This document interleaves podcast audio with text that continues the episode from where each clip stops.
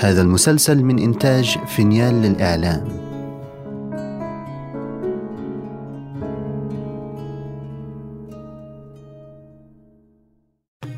كان يا مكان في بعيد البلدان. ملك يسهر ولا ينام إلا على قصص الإنس والجان.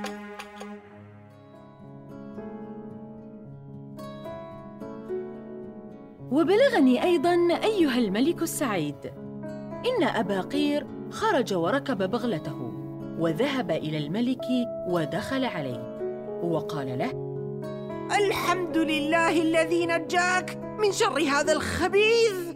عدو الدين وهو الحمامي. اعلم يا ملك الزمان أنك إن دخلته بعد هذا اليوم فإنك تهلك. فلما سمع الملك هذا الكلام غضب غضبا شديدا ثم طلب الرواح إلى الحمام حتى يقطع الشك باليقين. فلما دخل الحمام تعرى أبو صير على جري عادته وتقيد بالملك وكبسه. وبعد ذلك قال له يا ملك الزمان إني عملت دواء لتنظيف الشعر التحتاني. مم. أحضره لي. فأحضره بين يديه. فرأى رائحته كريهة فصاح عنده إنه سم. فغضب وصاح على الأعوان وقال أمسكوه!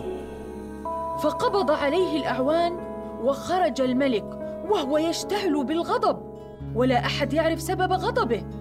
ومع شدة غضب الملك لم يخبر أحداً ولم يتجاسر أحد أن يسأله. ثم إنه لبس وطلع الديوان. ثم أحضر أبا صير بين يديه وهو مكتف. ثم طلب القبطان فحضر. فلما دخل القبطان قال له خذ هذا الخبيث وحطه في زكيبة. وحط في الزكيبة قنطارين جيرا من غير طفل. واربط فمها عليه هو والجير ثم ضعها في الزورق. وتعال تحت قصري فتراني جالسا في شباكي. وقل لي هل أرميه؟ فأقول لك ارمه. فإذا قلت لك ذلك فارمه حتى ينطفئ الجير عليه لأجل أن يموت غريقا. فقال القبطان سمعا وطاعة. ثم أخذه من قدام الملك إلى جزيرة قبال قصر الملك. وقال لأبي صير يا هذا أنا جئت عندك مرة واحدة في الحمام فأكرمتني وقمت بواجبي وانبسطت منك كثيرا. وحلفت أنك لا تأخذ مني أجرة. وأنا قد أحببتك محبة شديدة. فأخبرني ما قضيتك مع الملك. وأي شيء صنعت له من المكاره حتى غضب عليك. وأمر أن تموت هذه الميتة الرديئة.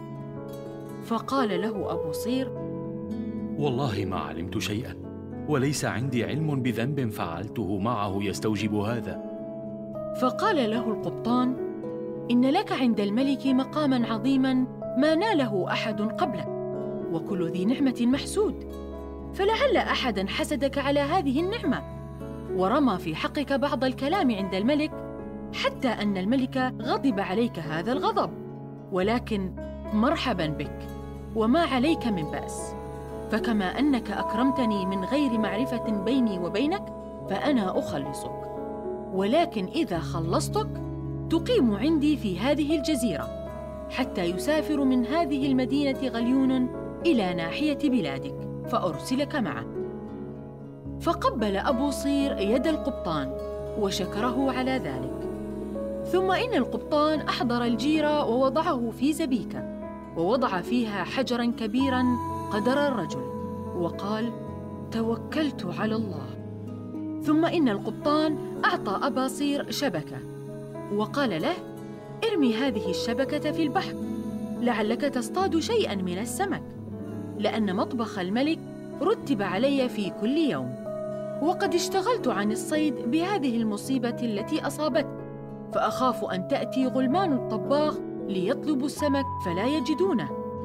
فإن كنت تصطاد شيئا فإنهم يجدونه حتى أروح أعمل الحيلة تحت القصر وأجعل أني رميتك.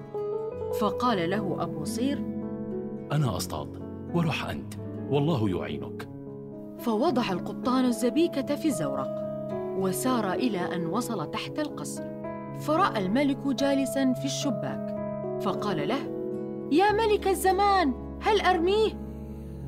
وأشار الملك بيده وإذا بشيء برق ثم سقط في البحر وإذا بالذي سقط في البحر خاتم الملك وكان مرصودا بحيث إذا غضب الملك على أحد وأراد قتله يشير عليه باليد اليمنى التي فيها الخاتم فيخرج من الخاتم بارقة فتصيب الذي يشير عليه فيقع رأسه من بين كتفيه. وما أطاعته العسكر ولا قهر الجبابرة إلا بسبب هذا الخاتم. فلما وقع الخاتم من إصبعه كتم الأمر ولم يقدر أن يقول خاتمي وقع في البحر. خوفا من العسكر أن يقوموا عليه فيقتلوه. فسكت.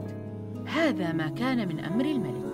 وأما ما كان من أمر أبي صير فإنه بعدما تركه القبطان أخذ الشبكة وطرحها في البحر. فسحبها فطلعت ملآنة سمكة. ثم طرحها ثانية فطلعت ملآنة سمكا أيضا.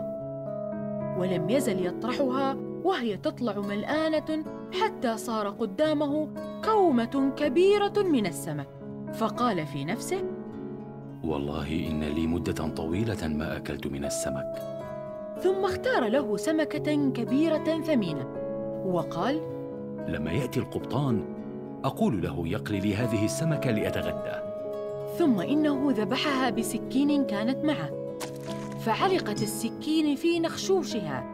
فرأى خاتم الملك فيه لأنها كانت ابتلعته ثم ساقها القدر إلى تلك الجزيرة ووقعت في الشبكة.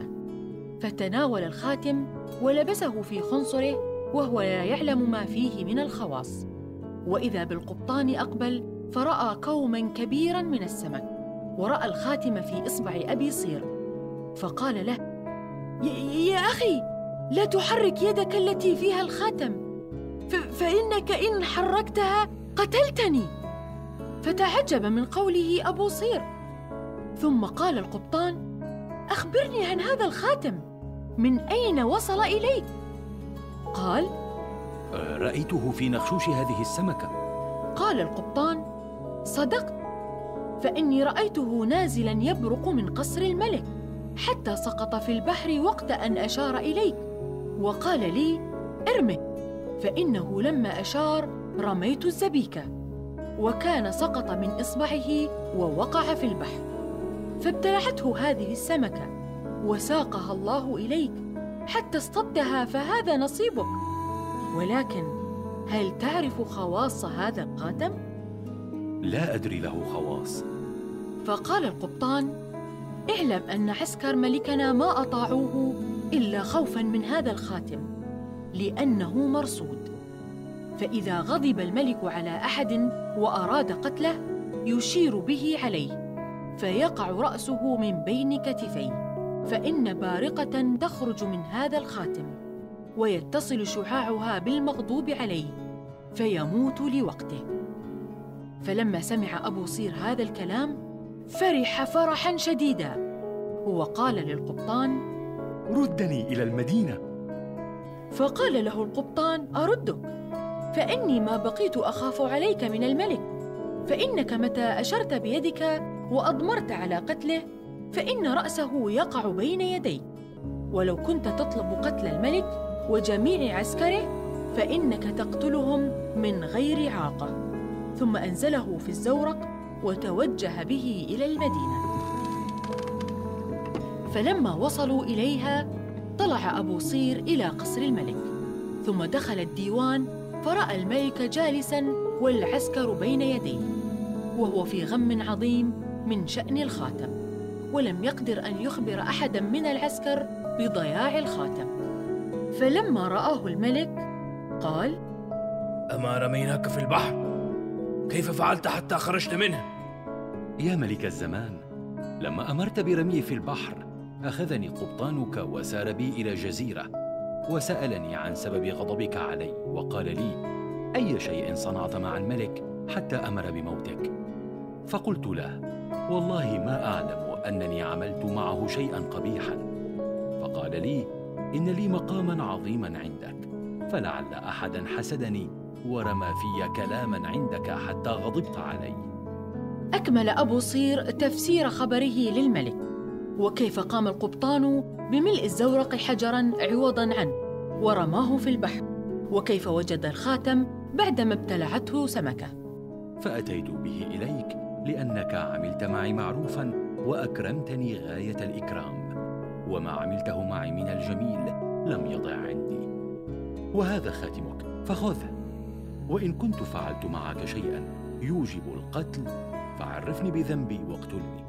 وأنت في حل من دمي. ثم خلع الخاتم من إصبعه وناوله للملك. فلما رأى الملك ما فعل أبو صير من الإحسان أخذ الخاتم منه وتختم به. فردت له روحه وقام على أقدامه واعتنق أبا صير. وقال أنت يا رجل من خواص أولاد الحلال فلا تؤاخذني وسامحني عما صدر مني في حقك. ولو كان أحد غيرك ملك هذا الخاتم لما كان أعطاني إياه. يا ملك الزمان إن أردت أن أسامحك فعرفني بذنبي الذي أوجب غضبك علي حتى أمرت بقتلي. والله إنه ثبت عندي أنك بريء وليس لك ذنب في شيء وإنما الصباغ قال لي كذا وكذا. وأخبره بما قاله الصباغ فقال له أبو صير والله يا ملك الزمان أنا لا أعرف ملك النصارى ولا عمري رحت بلاد النصارى ولا خطر ببالي أني أقتلك. ولكن هذا الصباغ كان رفيقي وجاري في مدينة الإسكندرية وضاق بنا العيش هناك فخرجنا منها لضيق المعاش. وقرأنا مع بعضنا فاتحه على أن العمال يطعم البطال. وجرى لي معه كذا وكذا وكذا. وأخبره بجميع ما جرى له مع أبي قير الصباغ. من أوله إلى آخره. يا ملك الزمان هو الذي قال لي اعمل الدواء وقدمه للملك فإن الحمام كامل من جميع الأمور إلا أن هذا الدواء مفقود منه. واعلم يا ملك الزمان أن هذا الدواء لا يضر ونحن نصنعه في بلادنا وهو من لوازم الحمام وأنا كنت نسيته. فلما أتاني الصباغ وأكرمته ذكرني به وقال لي اعمل الدواء. وأرسل يا ملك الزمان. هات بواب الخان الفلاني وصنايعية المصبغة. اسألهم عن صدقي. ففعل ذلك الملك وأمر بإحضارهم. فلما حضر الجميع سألهم فأخبروه بالواقع. فأرسل إلى الصباغ وقال هاتوه حافيا مكشوف الرأس مكتفا.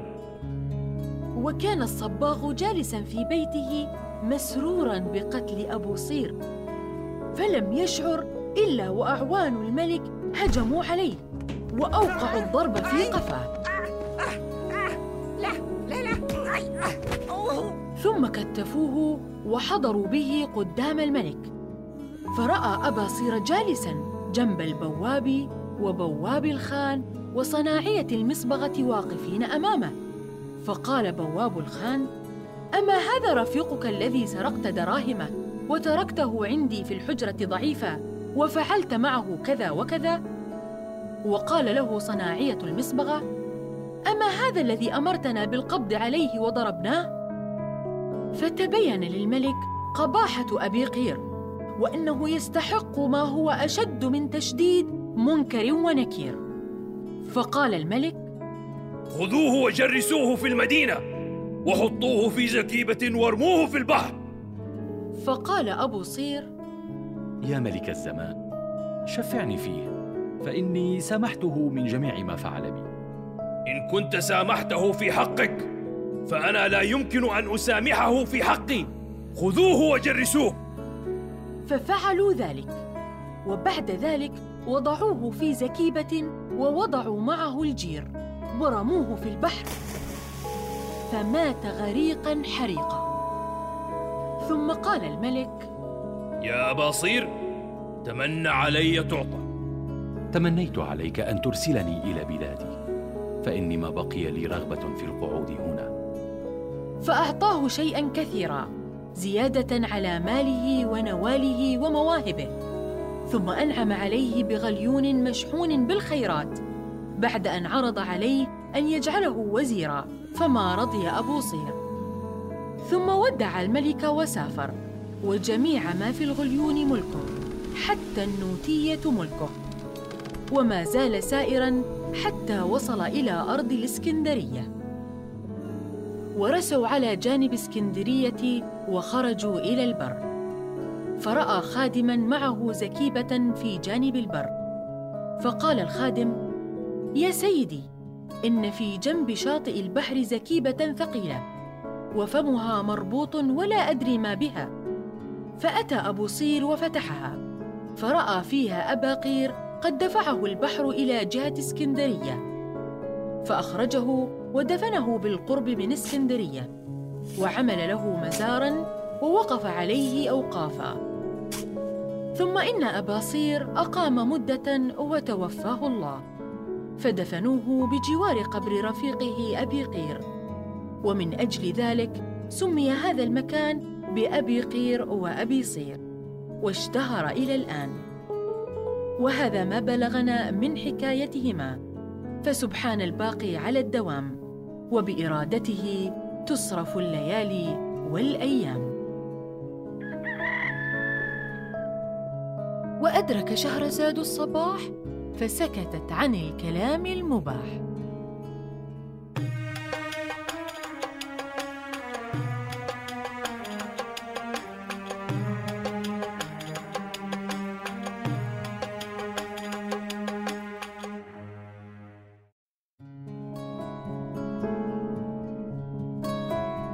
إذا استمتعتم بهذه الحلقة لا تنسوا الاشتراك لبث المسلسل ومتابعتنا على جميع منصات السوشيال ميديا. التفاصيل في وصف الحلقة.